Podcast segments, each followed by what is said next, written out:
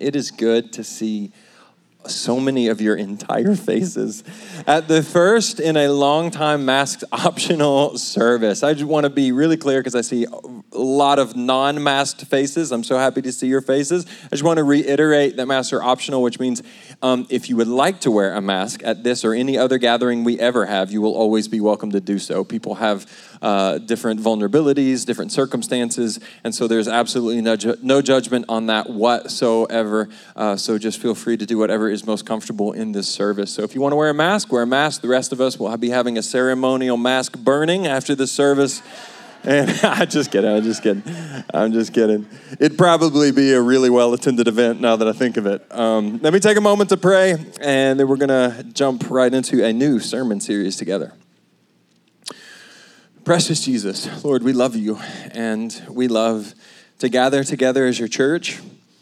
We acknowledge that this isn't just some friends together in a room, but this is a sacred assembly gathered in the presence of the Most High. We acknowledge your beauty and your wonder. We're grateful, Lord, that we are in your presence now.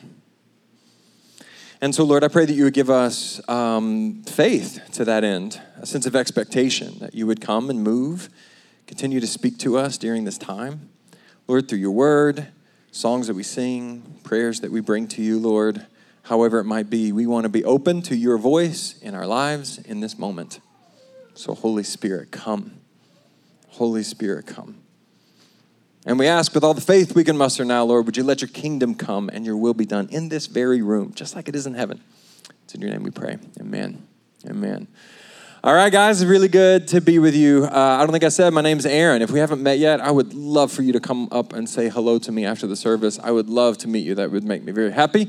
Uh, we're starting a new series today called a gentle answer. Uh, this from Proverbs 15, verse 1. Let's go ahead and look at that one together.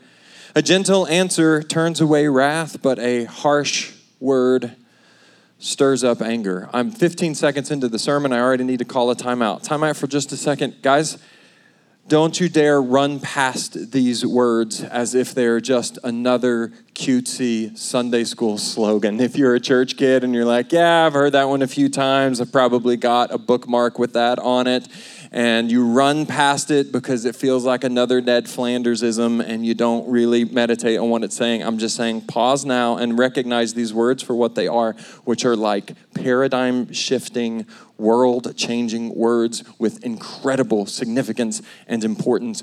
Don't be so naive to turn this into a slogan because this matters big time. I'll give you a quick example. You may have read this in the news, I think it was just a week or two ago.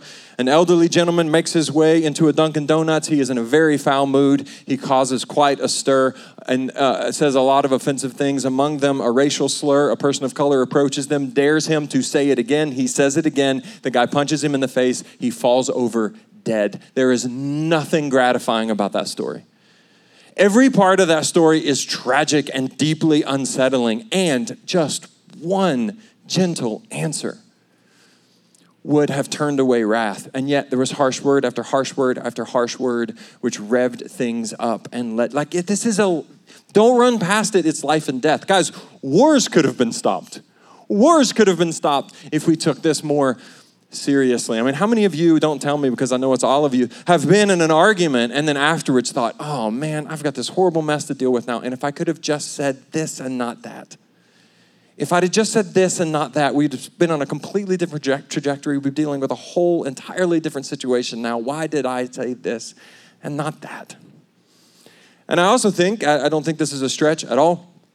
I think we need this now more than ever. I don't think that's hyperbole. I don't think it's over. I think now more than ever. Let me read you a quote. This is from a pastor um, who I appreciate. His name is Scott Sauls. He said this For many years now, I have grown increasingly perplexed over what feels like a culture of suspicion, mistrust, and us against them, whatever the subject may be politics, sexuality, immigration, income gaps, women's concerns, race, or any other social matters over which people have differences, angst, suspicion, outrage, and outright hate increasingly shape our response to the world around us. Isn't that true? That's true. Nod your head. Come on. You have to agree with that. If you don't agree with that, then you're just a total idiot. You see how quickly that can happen? if you don't agree with me completely, we're going, we're going to 100 real quick. See how that happens? You know why that is? Because we are now more than ever in an outrage culture. You think that's right? An outrage culture. And I think connected to that, I think we've lost any sense of proportion, you know? Because in an outrage culture, any failure or perceived failure makes no difference. Any failure or perceived failure, regardless of intent, intent doesn't matter, regardless of intent, is treated as a high crime. High crime. give you a quick example. I was dropping, dropping my daughter off at school, and as you exit the school there, um, there's not a second lane for people to turn right, but the lane's kind of wide, and if people are thoughtful and they scooch way over to the left, then you can just make room for people to sneak by on the right. And when you, st- it's easier to turn right, you know, than to turn out in traffic left. And that's just like a kind, thoughtful thing to do. And so most people typically do that. Well, um, one morning I was not being particularly thoughtful. In fact, I was I was singing real loud, real real loud, a lot of questionable notes, and that's just where I was that morning. I was not being thoughtful, and I forgot to like scooch way over to the line. And man, this woman in a not all terrain vehicle hopped that curve, jumped, got right next to me in the grass. And dude, she leaned and just unloaded, screaming top of her lungs, red faced, veins popping out of her neck and her forehead, and she's spitting red faced. And I don't, I can't read lips, but I think I know most of the four letter words, and I'm pretty sure she said all of them, like some of them several times. And I, I, and I remember thinking about that later, and I thought, bless her heart like, where does she go from there? I mean, where do you even go? She went right to 11. Like, what if something like actually bad happens to her later in the day? Where does she have, her head's just gonna explode because she has nowhere else to go. We've lost all sense of proportion. Molly Crockett, she's a, a Yale psychologist, but you don't have to teach at Yale to know this. She said, if everything is outrageous, then effectively nothing is. That's true. We're all just up here, man, all the time, all the time. And as a result, more and more people are just brooding through their increasingly miserable days. And we just say this about that. And look, man, you can dismiss me as a religious quack. You can be like, okay, another frou frou religious nut. There he is. And, you know, so be it. But I'm telling you right now, guys, I can feel it. I can feel it thick in the air. I can feel it walking up and down the aisles of Target when there's absolutely nothing happening whatsoever. It's thick like humidity, it seeps into your skin. It is animosity, it is angst, it is contempt, and it is in our air like never before. I feel it. And there's a lot of things to blame for this. I'm, I'm going to I'm to focus my blame on a couple of things in particular here. And maybe I'm right that those are the two biggest pieces of the puzzle. Maybe I'm wrong. You could, maybe we could make a better list than me. But a couple of things that really stand out to me that I think are feeding this uh, are social media and 24 hour cable news channels. And I think them and a bunch of other factors that I'm not even smart enough to identify are they are fueling a full scale rewiring of our brains like for real. And it's a massive cultural shift that I don't think can be overstated, but here I'm going to try to overstate it. Um, I think it's turning billions, with a B, billions of people into junkies. And you might hear that and go, all right, look, I know preachers are prone to hyperbole, but that's the next level. that you are really overstating that. I, look, maybe I don't think so. I don't think so. I'm going to kind of tell you where I'm coming from on this, but so stick with me. But we, we live in a world that is telling us that we should be outraged by everything. Listen very closely. I will tell you why. It is because they have figured out how to commodify your hate. That's why. Um, Dr. John Perkins said this this generation is the first to turn hate into an asset. Have you ever heard this uh, term? It's very true that we live in an attention economy. So the idea is um, if people can grab your focus, your eyeballs, your attention, then they can turn that into cash. Okay? It's an attention economy. And in that economy, outrage is an incredible asset because you get incredible laser focus when people are furious. They dial in, they focus like never before, they lean in, and so they have commodified. They have commodified your outrage and your anger, turned it into an asset. And hey, man, if we're all just going to be outraged, maybe we should be outraged about that. Don't you think? And let me just say this, I'm going to be honest. I, you know, here's, here's the thing. Um, the irony is not lost on me that I am trying to make you outraged about the fact that people are always trying to make you outraged. Like, I, I, I know, I am doing that. Okay, it's not even subtle, it's obvious, let's state it. I'm doing that. But in the midst of that, I'm saying, well, okay, maybe we shouldn't be outraged about all of those things. And maybe, and maybe, because anger is not a sin, maybe we should be at least a little bit outraged about this about your attention and your rage being turned into an asset to be cashed in. So, let me explain to you kind of how this works, okay? And you can take it or leave it, um, but you're gonna have to stick with me for a second. This isn't like hard to understand. If you pay attention, you'll get it, but you will need to pay attention for the next couple of minutes. So zero in and surprise, surprise. I hope you pay attention. But um, here's the first thing anger is a very, very powerful emotion. It's just very powerful. And, um, you know, smart brain scientist types have figured out that anger is actually uh, triggered at the most basic parts of our brains. It's called the limbic system. And our limbic system controls these functions that are absolutely key to our survival, things like fight or flight. And the thing is, you don't control your limbic system. It's more like your limbic system controls you to some extent, at least to some degree. And when your limbic system reacts, it's almost in real time. It's so fast, it's almost instant. And you actually don't get to weigh in. Let me give you sort of a brutal illustration for that. If you walk in on somebody pummeling your children, then you don't choose anger in that moment. It just happens. You don't in that moment go, okay, shall I respond with outrage or shall I respond in a calm and resolute manner? How will I proceed? No, no, no. You just, you're furious now. That's your limbic system. You don't weigh in, it gets triggered. And in a situation like that, your limbic system, in order to respond to that, your body gets flooded with a couple very powerful chemicals. There's a lot more that goes on, but here's a couple of things that do goes on. It floods your system with adrenaline floods your system with dopamine. Let's talk about both those things for just a second. Um, adrenaline, when, when you have a flood of adrenaline in your body, it makes you power up, all right? Suddenly, what happens is your body is smart enough to redirect your body's resources into your muscles in case you need to fight or run away very, very fast. This is why people sometimes perform incredible acts of strength when they have a flood of, of adrenaline, eh, strengths that they wouldn't have at other times. It's because their body's resources are being redirected toward their muscles. Now, listen, part of the where your body redirects those the, that those resources from is from your brain because your brain is the most resource hungry part of your body. 20% of the calories you burn in a given day are burned between your ears by your brain. And so, if your body needs resources, well, let's pull some from the most resource hungry part. So now you're angry, you're not too sharp, and your muscles are stronger than ever. That's what adrenaline does. And if you've ever had a major flood of adrenaline, maybe after a car accident or something, you know that in the aftermath of that, the result is just deep, deep physical exhaustion. So there's adrenaline and there's dopamine. Dopamine is kind of what regulates the reward system in your brain. It makes you feel good. Um, it's also like highly addictive. So um, there are lots of things that you, if you hear of something that is an addiction, there's a really good chance that dopamine is really what's regulating that in people.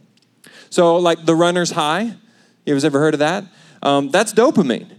You know, so you run eight miles and your body is completely exhausted, and suddenly you feel good. It's your body saying, Thank you, exercise. I've been waiting. Do more.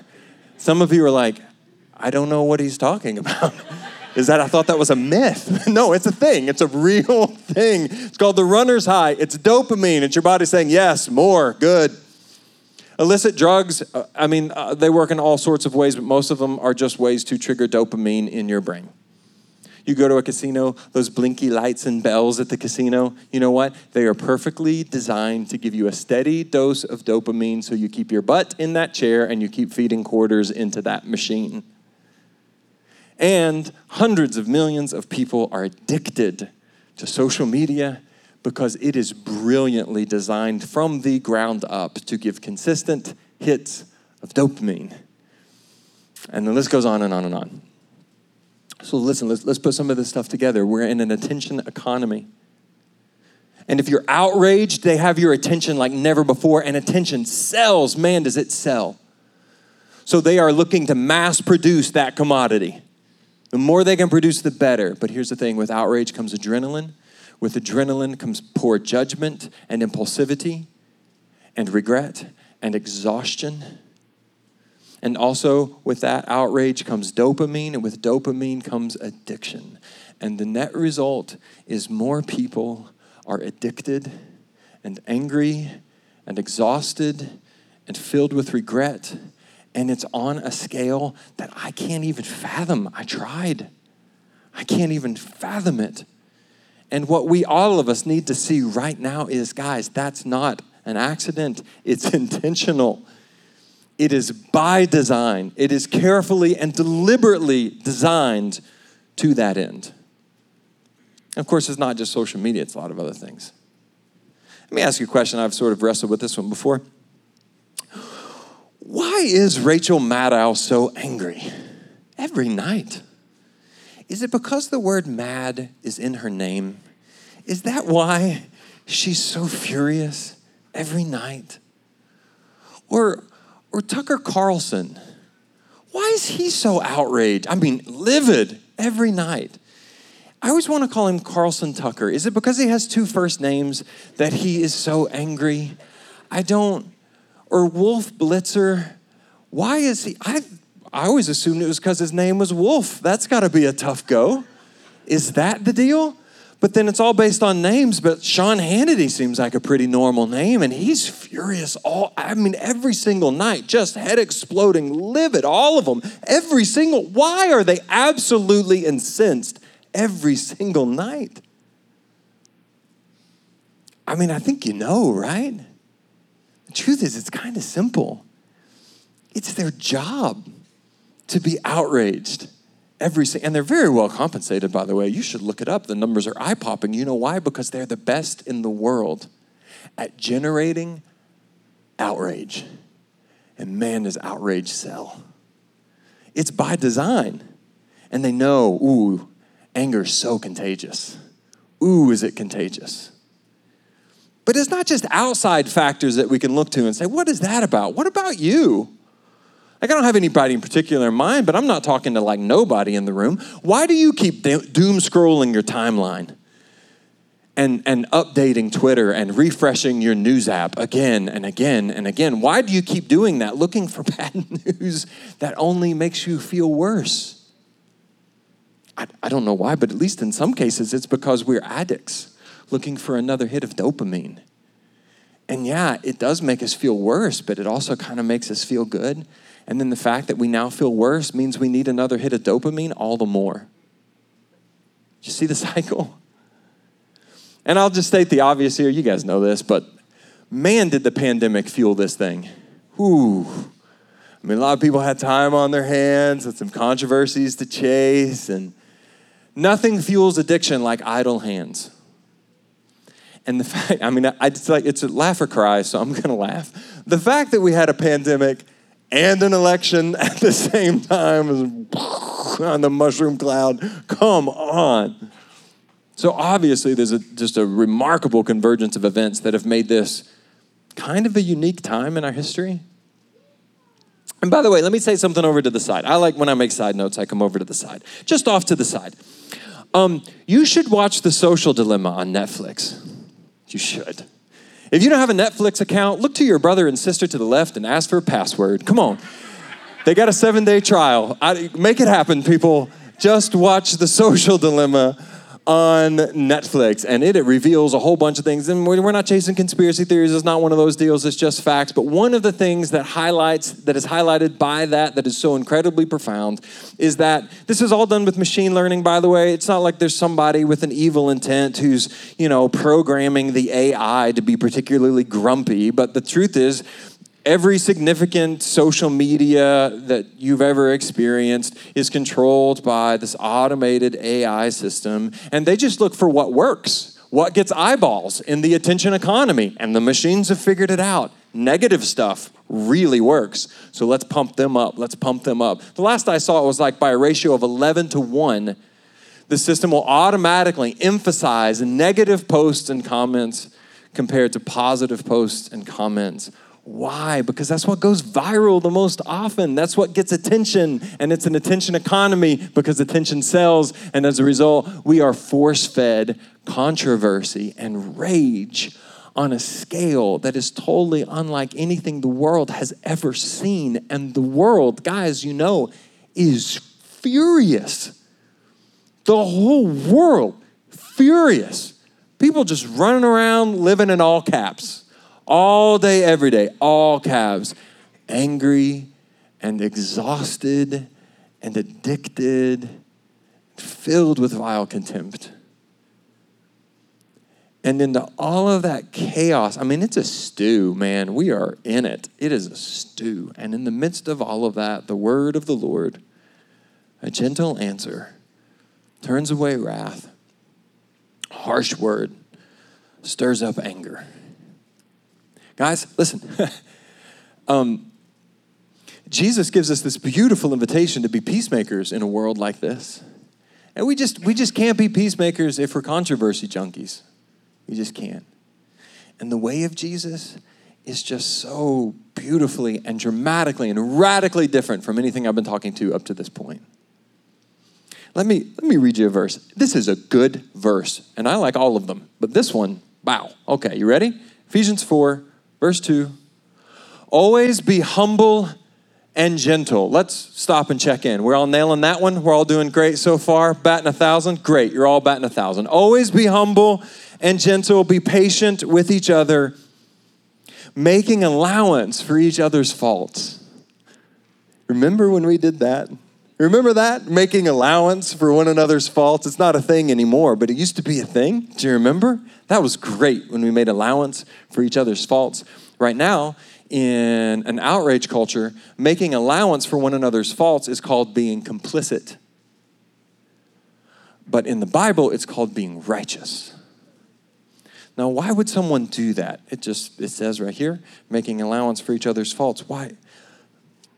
Because of your love. Because, love. Because we serve a God who is love, who has redeemed us by love, and we are saturated in it because of love.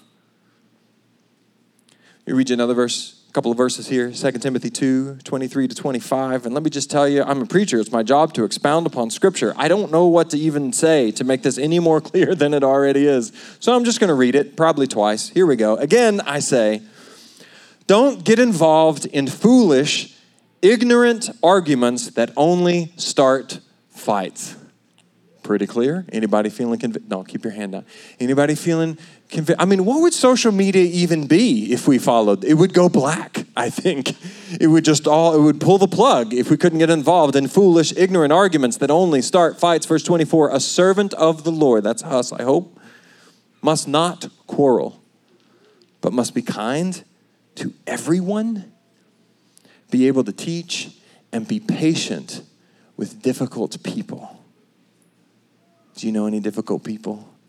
Don't elbow the person next to you. You didn't nod. If you don't know difficult people, I can introduce you to a few. We'll say a, we'll just say a few. I know some. I can't expound on it. I'm just going to read it again. I, again, I say, don't get involved in foolish, ignorant arguments that only start fights. A servant of the Lord must not quarrel, but must be kind to everyone with whom they agree with politically. That's not what it says. It just says everyone, and then it stops. That's the end of it. Be kind to everyone. Be able to teach and be patient with difficult people. Again, Proverbs 15 1, a gentle answer turns away wrath, but a harsh word stirs up anger. And I just don't think it's ever been more needed than it is today. I mean, maybe I'm wrong, it feels like that. And also, I am not sure that we have ever been less equipped to provide for this ever growing need than we are today. And I'm just going to be honest, I'm going to level with you guys and just, I'll make it personal. I'm just, I'm so tired of hearing conversion stories And you might go, You're like a Christian and a preacher. Don't you love conversion? Isn't that like the thing you celebrate the most? Not all conversions are good. I'm hearing people who are being converted to a different way of thinking, a different way of viewing the world, and it's wicked. So here's the one I've heard the most, although I've got others. The one that I've heard the most kind of goes like this Pastor Aaron, can we talk? I, I don't know what to do. My, my parents, they taught me the fruit of the Spirit. I know the fruit of the Spirit because they told me over and over and over again. And they're the most gentle and loving and kind people I have ever known. But for the last few years, they just hate watch the news every night and they are bitter and they are brooding and they are filled with contempt and frustration and I can't even talk to them anymore. That's a conversion. That is a conversion from one way of thinking to another, from one worldview to another. And i have heard so many conversion stories. Like, my best friend, Pastor, what do I do? They're like my best friend, and they think I voted for the wrong person. And I don't know, maybe I did, but whatever. They won't be my friend anymore. Like our kids are friends and they can't hang out. My kids are asking me questions. Why can't I hang out with so and so anymore? It's apparently because I voted for the wrong. That's a conversion story. That is a wicked conversion story. And I could go on and on. And you have you guys you heard some of these stories? Have you? I think you have. I hear them a lot. Tired of the conversion stories. Psalm 37, verse 8. This one's great. This is a good one. Real clear. Here we go. Stop being angry. Turn from your rage and do not lose your temper because it only leads to harm. We could do an open mic, and each of you could come up and tell 100 stories each about times that you or someone around you lost their temper, and sure enough, every time it only led to harm. So I think we could probably agree, right, with the instructions here? Stop being angry. Turn from your rage. Deal. Here's the thing I'm just going to give you all the benefit of the doubt. And I'm going to assume that 100% of us agree that that would be great. If we all, let's all just do it. Okay? We'll all do it. We'll stop being angry, turn from your rage, ready, break, let's go home. Close in prayer.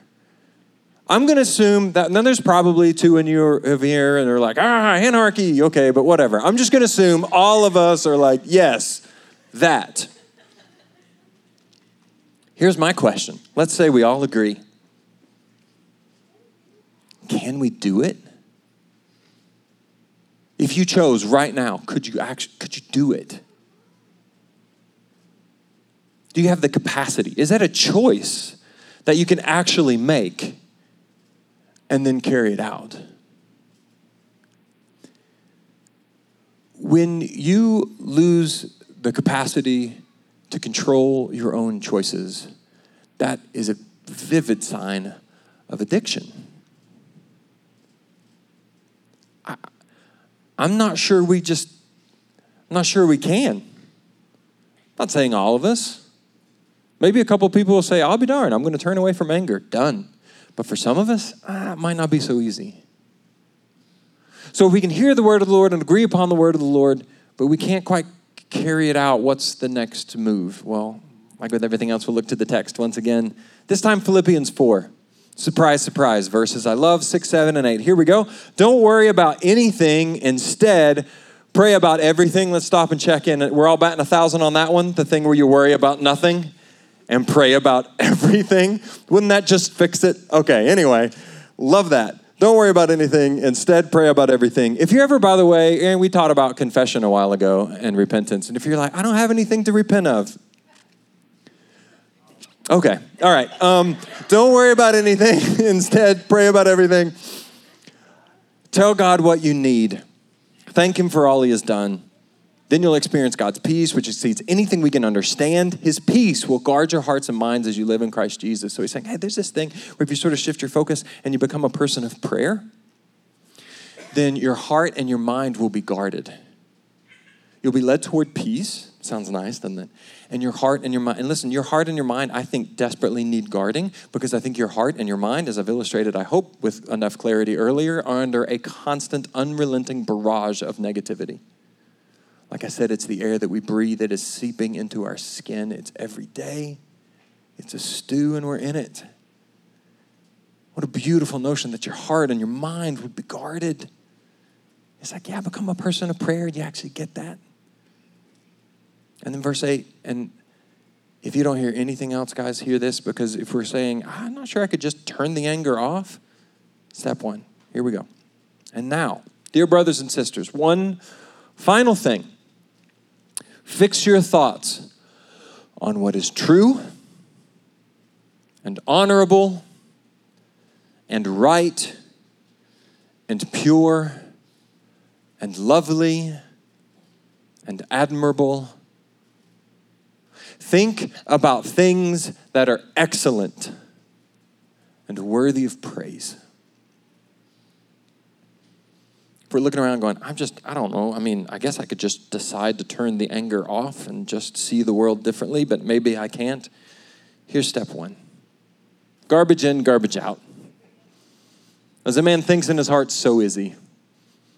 And the text is saying if you choose prayer over ruminating throughout the day, brooding in the stew of outrage and controversy and contempt, and you move that instead toward prayer, then there's this peace that will guard your hearts and will guard your minds. And if you if you actually choose, you make a you make a, a deliberate choice to focus your thoughts on what is true and honorable and right and pure and lovely and admirable and excellent and worthy of praise, then there's a shift of your focus and you start, you start, it won't happen overnight, you start to break a cycle of, I don't know, maybe addiction.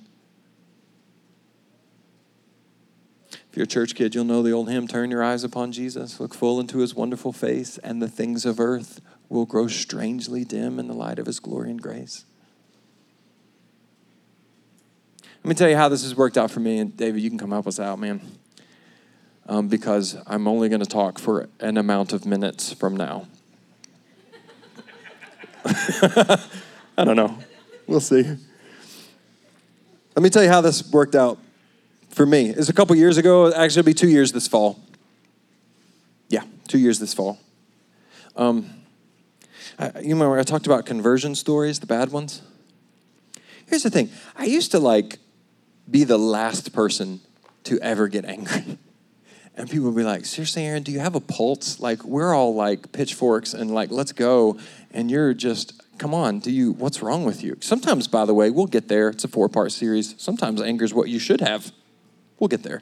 But like, I was like the last person to ever get angry to the point that it annoyed people. And then, uh, but I was okay with that. And then I realized two years ago this fall, I thought, you know what? I'm definitely nowhere near the first person to get angry, but I've got it right here if I need it. I can get there. I, I got it with me. If I want to access it, it's right there. And I was starting to access it a bit more.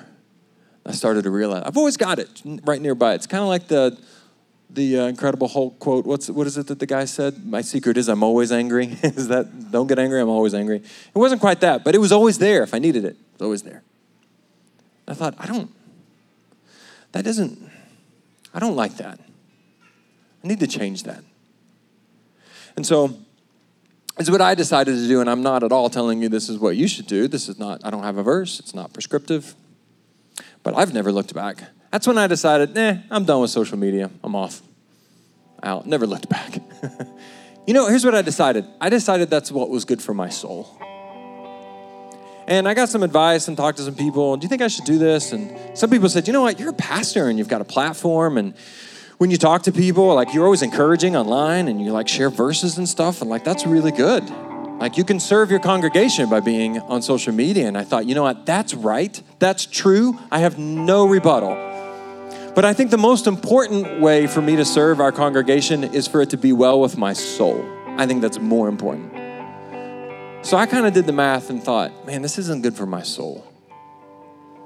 Maybe that's what you decide, maybe not. I mean, who knows? My wife, for example, she did the math a little bit differently.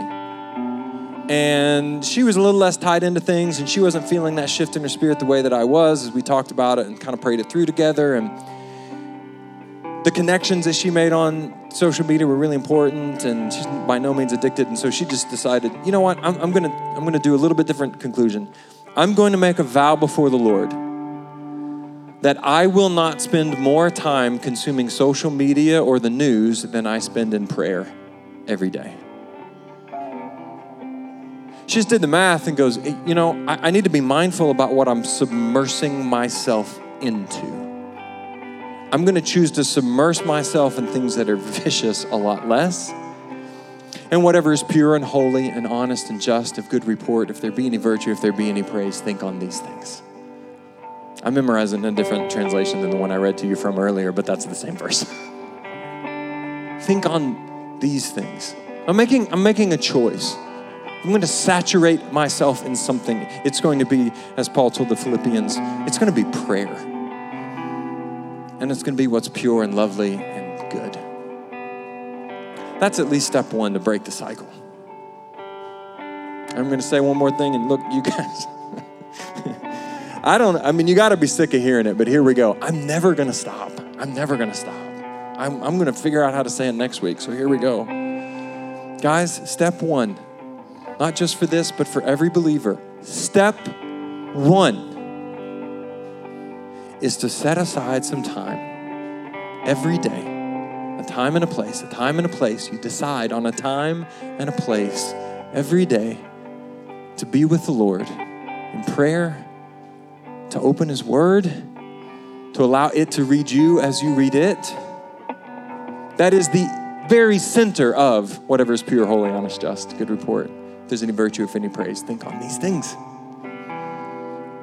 And I'd love to say that that'll do it. Now, here's the thing that is the number one keystone habit. It will change your life more than anything else can. I'm telling you, it's step one. I, I now will admit to you, I have been discouraged at many times along the way by the amount of Christians who've been following Jesus for 10, 20, 30, 40 years and have never consistently taken step one. Take step one. But here's the thing, as I think I've illustrated before, it is a constant barrage on your heart and on your mind. And it's early in the morning and in the evening and throughout the day, we've got to stop and be still in the midst of a cacophony of contempt and vile rage and think on the things of the Lord. Break the cycle.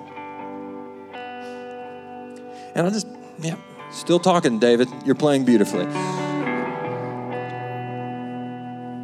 Can I just tell you, you know what's outrage culture? Bad. But here's the thing man, does kindness stick out. Man, kindness goes a long way right now. It's powerful. That was it. I'm not going to say anymore. We're going to have Selah as we do every week. Selah is where we take a couple of minutes uh, to pray on our own, to try to make these things as personal as we possibly can, to let them kind of sink into our skin. And so I'm going to get us started in a time of prayer, and then there'll be just some stillness in which you can pray on your own. Let me get us started. Lord, we invite your spirit to speak to us. And I'll say in this service, as I said in the last, I'm pretty familiar with the folks in this church, and we're not a bunch of rage monsters just looking for a fight.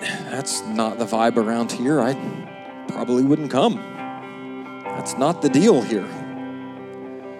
And probably the great majority of us would say, you know, I'm not hate watching the news and I'm not just looking for a fight at every turn. That's just not the way that I am. And thank God for that. But maybe, Lord, if we were to look back, maybe we turn back the clock five years. Five years ago, do, do we have a greater access to anger? And the Bible says to be slow to anger. Do we have a quicker trigger toward anger than we did maybe five years ago. Maybe a little bit more familiar with bitterness. Maybe a little bit more familiar with contempt and frustration and angst. Maybe it doesn't rule our days, but maybe it has a place it didn't have five years ago. And if we're walking with the Lord, I think we could acknowledge we should be moving away from those things and not toward those things. And if that's the case on any level, we have to say we're not just unaffected. We're not just unaffected, but in, yeah, there has been impact. uh, the stew that we're swimming in. So, Lord, we give space now to hear your word, to hear your challenge, to move away from anger and rage, to begin to meditate and focus throughout the day on what is pure and good and lovely and true. Holy Spirit, come speak to us, Lord.